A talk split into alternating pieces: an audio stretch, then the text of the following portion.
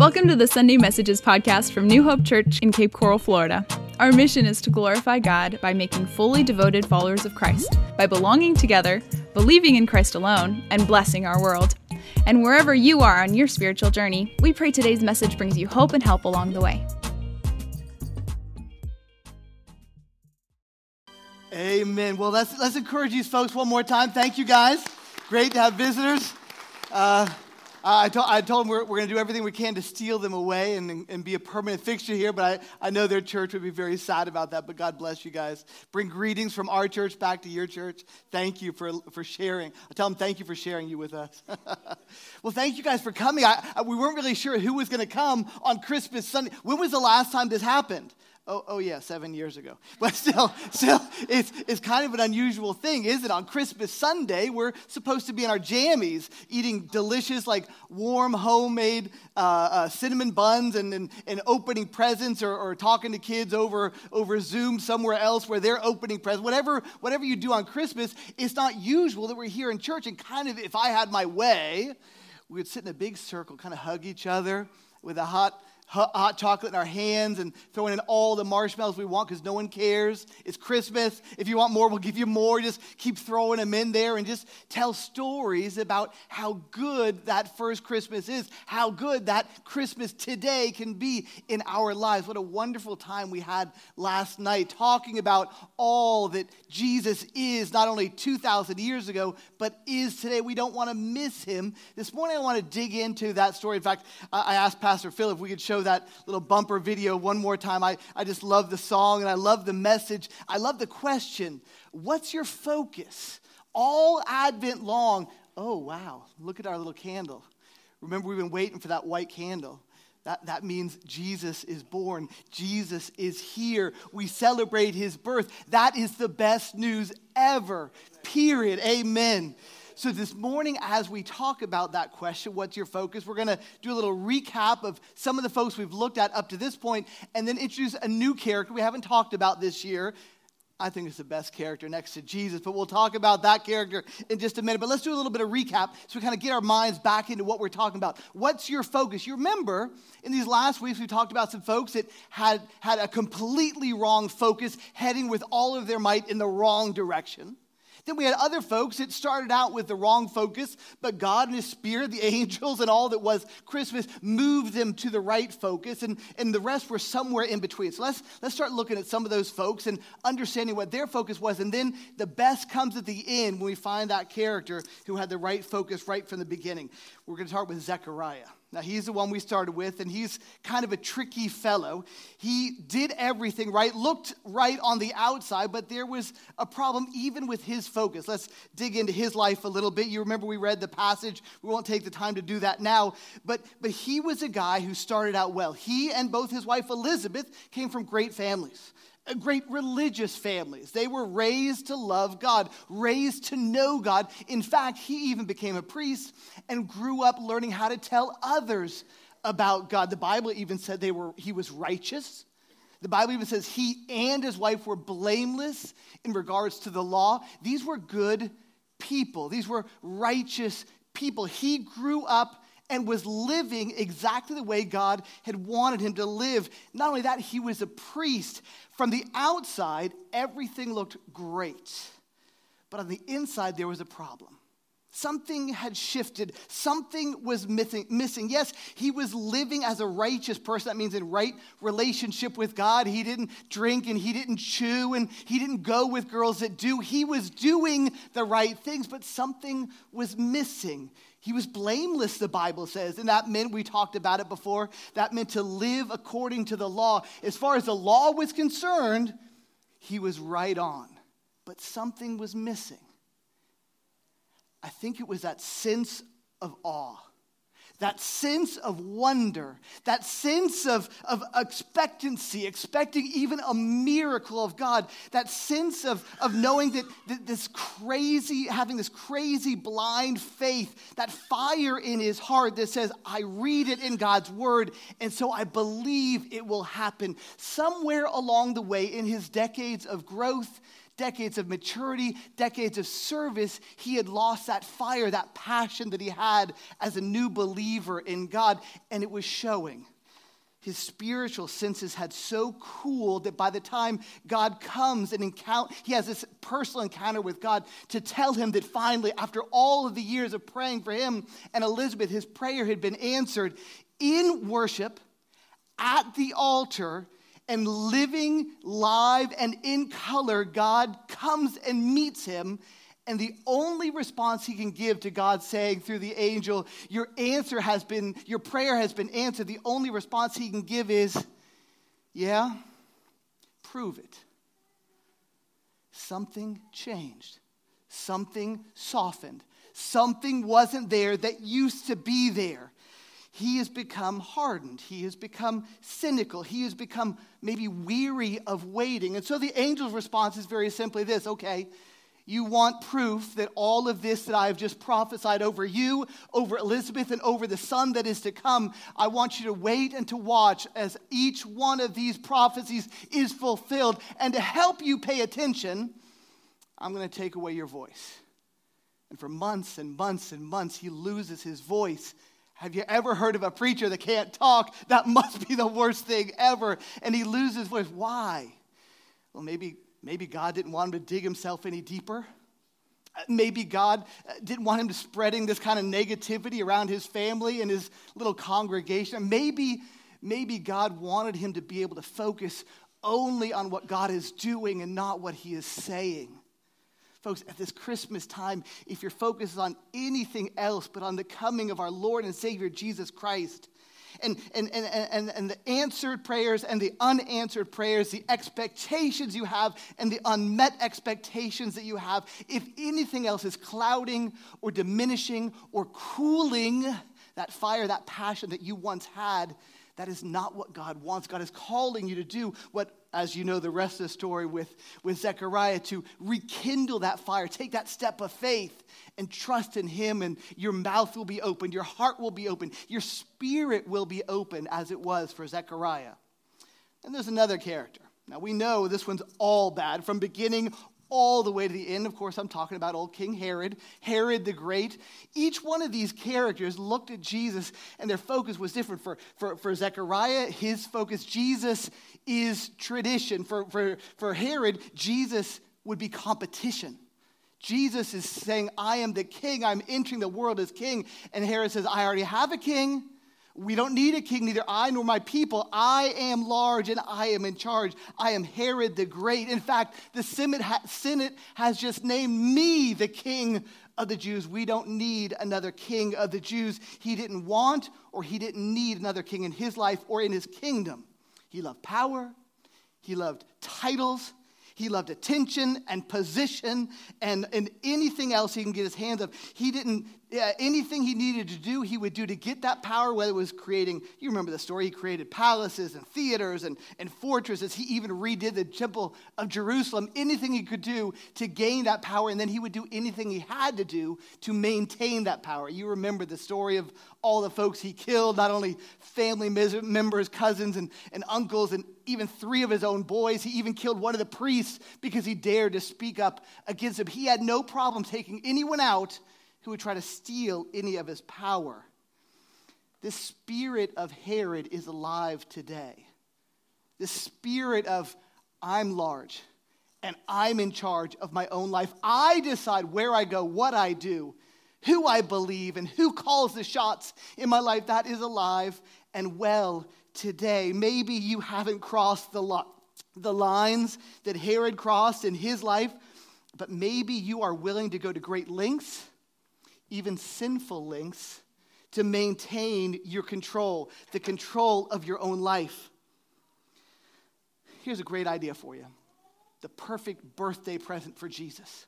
What if this year at Christmas you returned the throne of your life back to Jesus. Said, Jesus, I want you to be in charge. I have been ruling my own life, calling my own shots, making the decisions myself. And today I return that throne to you. That would be the perfect present for Jesus' birthday.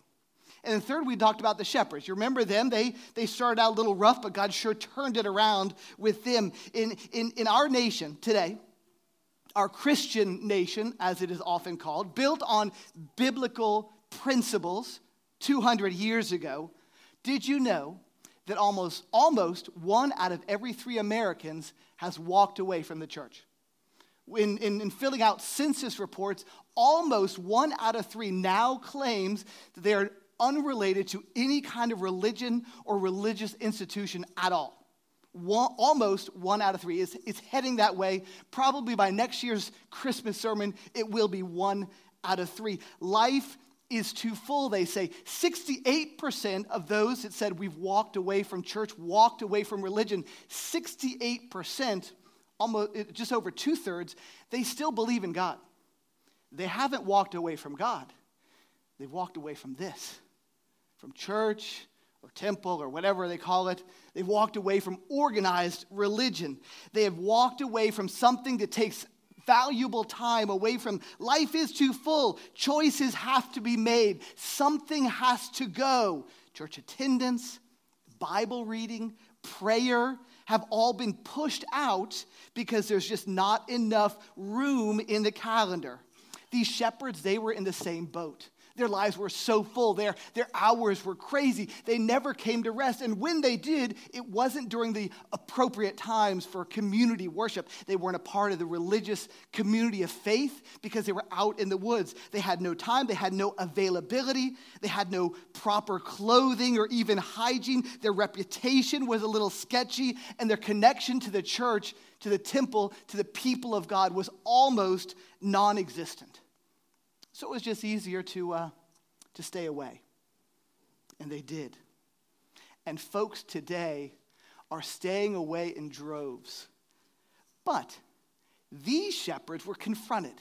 They were confronted by a powerful message, the most powerful message that had ever been given to mankind. It was, they were confronted with the powerful message by a, by a, uh, a credible witness, and it changed everything in their lives. You remember the message born this day in the city of David, a Savior who is you, to be your Lord. Born this day, that means today, for you today, not, not tomorrow when you get your life together. Tomorrow, when things kind of settle down at home. Tomorrow, when you get the kids out of the house, you move into retirement, you have a little more margin in your schedule. Today, He is born for you today in the city of David. That's, that's where they were, in your hometown. Jesus has your number. Jesus knows where you live. The Bible says he stands at the door and knocks on your door. Not, not, not folks out there or, or all the folks in the city or all the folks in the country. You personally, Jesus came for you. Savior. Savior from what? I'm, I'm doing fine, God. What, what do I need saving from? God says, You need saving from yourself your own sin, your own shame, uh, the decisions that you've made, the mistakes that you made. The Bible says this word Savior is a word for deliverer. That means to deliver from destruction or that which would devour you. You ever felt that way? The things you've gotten yourself into, the, the activities, the, the thoughts, the, the, the lifestyle that you've gotten yourself into, if it is not destroy, destroying you, it is slowly devouring you. And Jesus says, I will save you from that, and that He is to be your Lord. He is not your co pilot we talked about, He is your pilot, or He is nothing. He takes control and leads you into the life He has for you. This message is still saving folks from a life of despair and drudgery today. Who do you need to share that message with in your world, in your family, in your neighborhood? All right, that was kind of what we talked about all during the Advent season. Let's get to my favorite character besides Jesus in the Christmas story. And of course, I'm talking about Jesus' mommy. We're talking about Mary. Mary, uh, right there in Luke chapter 1, verses 46 to 49. And I have left my phone and my Bible right there. Mr. Jimmy, would you hand me that, please, sir? The phone just is black. It looks like every other, every other phone. Sure appreciate that, Jimmy. That's a good helper. All right, sorry, y'all. Luke chapter 1, verse 46 says it this way.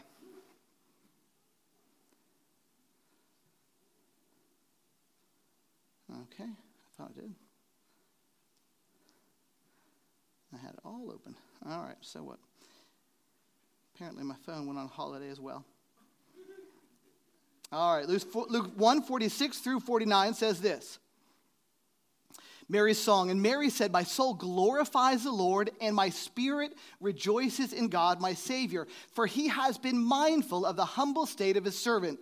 From now on, all generations will call me blessed, for the mighty one has done great things for me. Holy is his name. Let's just look at, uh, real quickly at, at, that story, that song. Mary burst into song at the hearing of God's will for her life. And this is what came out as little pregnant, almost pregnant teenage girl. This is what God is doing in her life, and I believe what God wants to do in our life as well. For Mary, as she looks at her focus, for her, Jesus is not, is not a tradition. Jesus is not competition. Jesus is not just one more add on to my life, like for the shepherds and folks that are so filled up with life and the busyness of life. For her, Jesus was the Savior of the world that was given for her personally. This is who Jesus is. The first, very first words is she says, and my soul magnifies the Lord. That's an excellent word. In the Greek, you know this word. This is one of those Greek words you've already heard mega. God has made, uh, Jesus made mega in her life because of this experience she had to make God mega, to mega size, supersize God in your life. Now, here's the deal God doesn't need your help to be mega sized. He is mega, mega, mega, whether you believe it or not. He's already that. But here's what he's saying here, and this is what Mary is saying I have made God mega in my life. How do you do that? Well, something's got to go. You start to start pushing stuff out. We, saw very clearly here what a young family looks like. This is exactly what Mary and Joseph were about to step into. A young couple has all the time in the world for each other and the googly eyes and the, and the quiet romantic evenings until that little baby bursts onto the scene. You know exactly what happens. And besides all of the joy and the happiness and the cuddly moments with that cute little baby face, there's also the space that has to be made, the nursery that has to be prepared, the hours of sleep that you lose at night, the weekend plans that have to be canceled or changed, the budget that has to be tightened to make room for that baby. That's what human families do when they make room for a new baby. However, in God's economy of things, when we, when we make God great in our lives, it's very different. When we make God great or mega in our lives, we give Him everything our schedule, our budget, not only the baby room, but every room in our apartment or in our house. We give God everything, and then He takes that and He manages that. He shows us His perfect plan for accomplishing all that He has for us and for our family with the time, with the resources that He has given us. That's how it works for God, and He's calling us to do that. I believe that's exactly what Mary did. Second of all, the Bible says that uh, God was mindful of her humble state. That's another good word. A word mindful of is, is, is a really close looking at, a, a preferential looking at. In fact, in the medical terms, it's kind of a medical word. It means to have an in depth examination of. So, what is, he, what is she saying out loud, spontaneously filled with the Holy Spirit, speaking these words that, that resonate in our hearts 2,000 years later? Here's what she's saying She's saying, God knew me and he chose me anyways. God looked as deeply as any human doctor or spiritual doctor could look into her heart, into her life, into her mind, into her past, into her habits, and he chose her anyway. That's the kind of God you have. Where do you find that? Maybe, maybe in your spouse. Maybe maybe to some extent from your own mother. But outside of that, where? And here's the deal your spouse or your mommy, they don't know everything. God does, and He chooses you anyways. This is what caused her to burst into song because of how good God was for her. She was young, she was very young, she was untrained, she was unknown, she was untested, and yet God chose her for this incredible task, raising His own son. God chose her not because of of who she is, obviously, but because of who she would become. That's what God sees in you. She demonstrated the ability or the willingness to magnify the Lord with her own life. And she never forgot where she came from. This is Mary, this 16 year old girl. God loves teenagers, by the way. Let me just say that out loud. God loves teenagers. The potential that He sees in a young girl, a young guy, is phenomenal. Live up to it. And then, thirdly, the Bible says, uh, Mary says, excuse me, she says at the very end, and from now on, get this, from now on, all generations will cause me, call me blessed. Hold on there, girlie. Slow down. Sounds a little bit, a little bit, remember the word we taught you from the Caribbean? A little bit braggadocious, right? From now on, everywhere I go, folks will call me blessed. What does that mean? Be- because God chose her, that must make her special? Because the task that she has at home or at church or standing up in front of folks, that makes her something special? Because of all that she's done, all that she's accomplished, all that she will accomplish for God, that makes her something special? Is that, is that what little 16 year old Mary is saying? No, obviously not. The word blessed is that word makariai. It means happy, joyful because of what God, God sees in her. She has an incredible ministry, an incredible opportunity. At her young age, at the beginning of her very ministry with Jesus, she understood not how special she was, but how special her role was the intimacy that she would share with, with little baby Jesus, the Savior of the world, what a blessing that would be. Folks, this is what people call blessed. Those of us that share intimacy with the Savior of the world. Are you sharing intimacy with the Savior of the world? If you are, those around you will look at your life and they will call you blessed, makoriai, happy, an inner joy that is not known outside of Jesus. That's what people will call you for all generations. What are folks going to call you for all generations? Stressed? Angry? Unsatisfied? Overworked? Burned out? For her, she understood exactly who she was. Here's what I'm calling for us to do as we, as we finish up our time here. Mary, of course, I, I, I call her my hero. Uh, she was. Uh, any 16 year old kid that allows God to look into her heart, into her soul, and, and, and, still get chosen anyways and then live the life that she did, she's, she's a hero in the faith for us. But here's the deal the thing that I think is the, the key for all of us as people looked at her life and saw how she loved and shared intimacy with Jesus, that is what marked her now for centuries since her life. What will mark your life?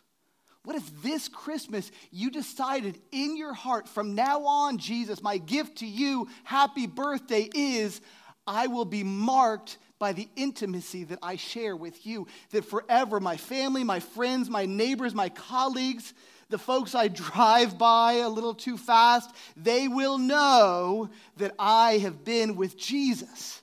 And they will call me blessed, not because of who I am, but because of who I have been with. That is our prayer for this Christmas season. Let's pray. Lord Jesus, we thank you for uh, Mary, but we thank you for the shepherds. In some strange way, we, we even thank you for, for Herod and what we learned from him.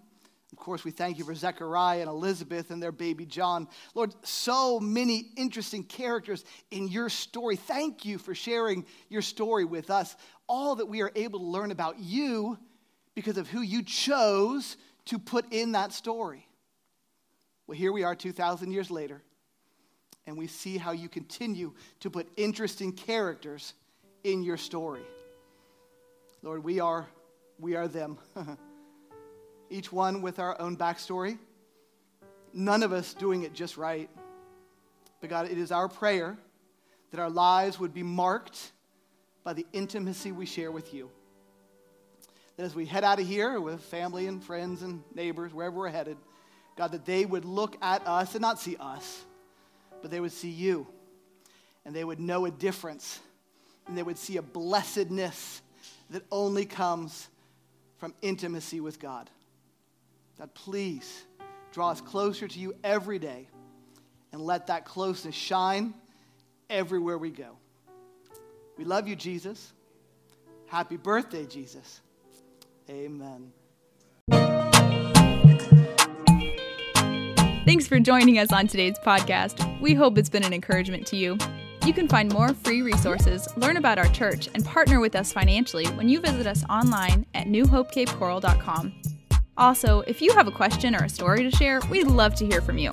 Drop us a line on the contact page, once again, at newhopecapecoral.com. Finally, if this message was a blessing to you, would you take a moment to share that blessing with others? You can do that by subscribing on Spotify, Apple Podcasts, or wherever you listen, and by leaving a review to share your story with others. Thanks again for tuning in and for helping us share the hope of Jesus with the world he loves. We'll see you next time.